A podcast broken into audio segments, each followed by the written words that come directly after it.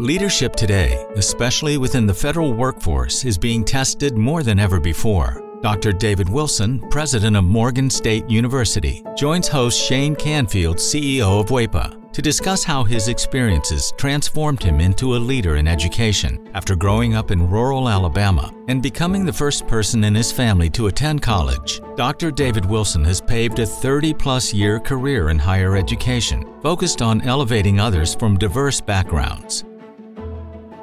Hello, and welcome to the Lessons in Leadership podcast. I'm your host, Shane Canfield, CEO of WEPA. Today I'm thrilled to be joined by Dr. David Wilson, president of Morgan State University. David has had a fascinating career and has garnered a long record of accomplishments from more than 30 years of experience in higher education administration. Came to Morgan State in 2010 from the University of Wisconsin, where he was chancellor of both the University of Wisconsin Colleges and the University of Wisconsin Extension. Before that, he held numerous other administrative posts in academia, including vice president for the University of Outreach, associate provost at Auburn University, and um, associate provost of Rutgers. And when we were talking earlier, too, you had just mentioned that you had a, um, a wonderful nomination at the American Academy of Arts and Sciences. And David, thank you so much for joining me. Uh, Shane, it is indeed a pleasure uh, to be invited into this conversation with you. It's not in your um, in the short bio here, but I also know you served in some capacity in the Obama administration. Yes, I did. As a matter of fact, as I was leaving the University of Wisconsin, where I oversaw the UW colleges, I accepted the presidency at Morgan. And on my way into the presidency at Morgan in 2010, my name was advanced to President Obama to be considered as a member of his board of advisors on historically black colleges and universities. And so I accepted and served there for eight years during his two terms. Amazing. You've had a fascinating career at numerous universities across the U.S. How did you become passionate about the education field? And what are some of the biggest lessons that you've learned? First of all, I was made aware of a quote by Horace Mann, who was a great 19th century educator who really gave rise to public education in the United States. And he was the first to utter the phrase that education is the great equalizer. And why that resonated with me was because I grew up in abject poverty uh, in rural Alabama, and there was no law in Alabama as I was growing up that required black kids to go to school. Uh, I was kind of shut off from formal education on a consistent basis. I didn't get a chance to go to school full time until I was in the seventh grade. We lived on property there that were owned by um, the white landowners.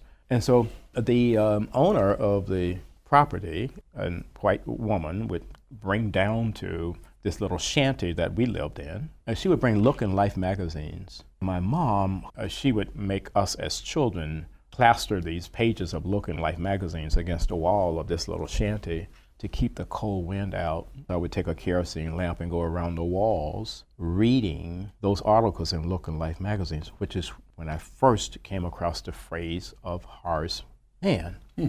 From that point on, I committed myself, you know, to education it's an amazing story. And two things occur to me. One, it's almost incomprehensible that this happened during our lifetime. You know, that to me is uh, almost shocking. It's also truly inspiring that you recognized that you could do more and sought out to do that and were successful at it.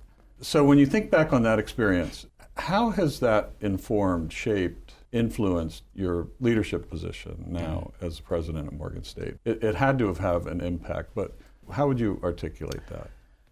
So if you go back to that Alabama environment, what I saw it was just so many people, my own brothers and sisters, who were 10 times smarter than I was. But my first five brothers were illiterate. They never got an opportunity to show the nation how brilliant they were. Therefore, I really took on this whole notion that my life had to be about ensuring that individuals who were drowning in potential and they didn't realize it would be in a position where they would realize it. I was never ever about positions that would enable me simply to replicate privilege. I don't care where you went to school. I don't care what type of family you came from. I think that's where sometimes we kind of get education wrong. Uh, we have institutions that want to define themselves uh, based on how many students they don't admit.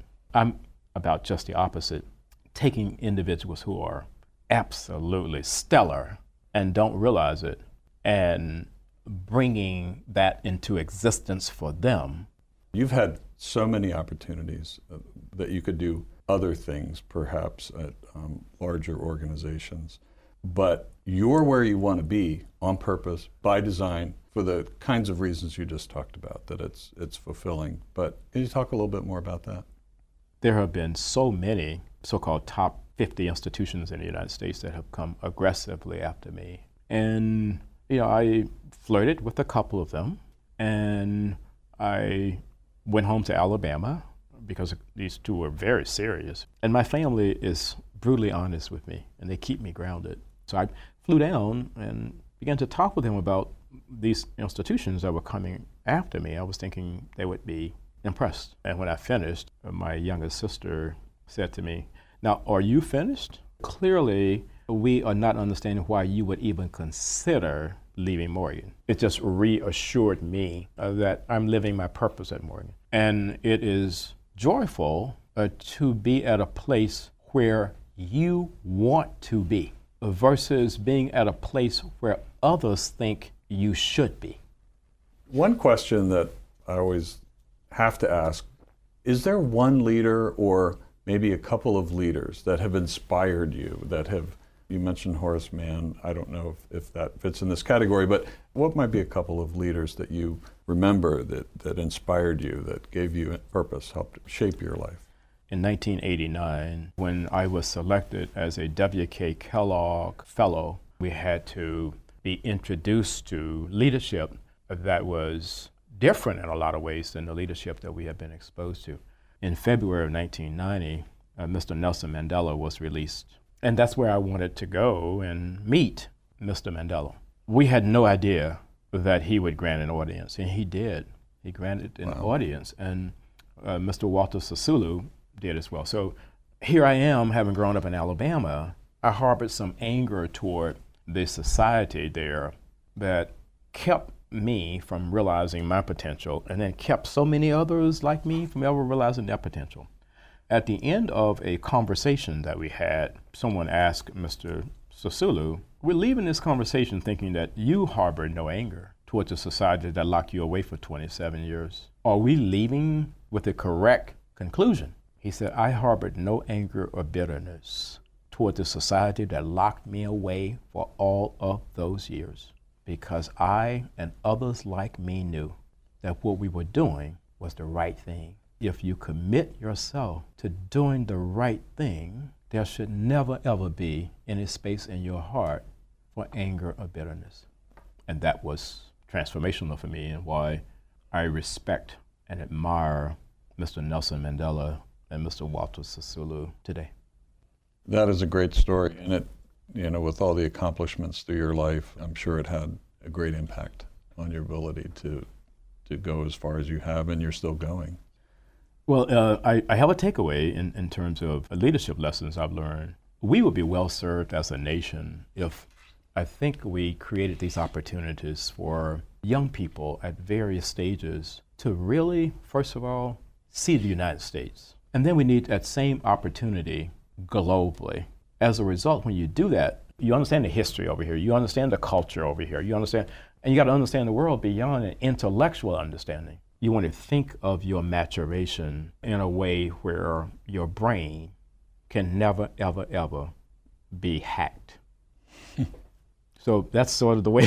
That's sort of the way that I kind brilliant. of see all of that. You that's know? brilliant. And um, being born in rural Southwest uh, Kansas, flyover country, as they say, I can I can tell you that your your comments about travel and getting out, not just reading about it, but actually traveling, it, it really is important it's absolutely critical for someone's personal development.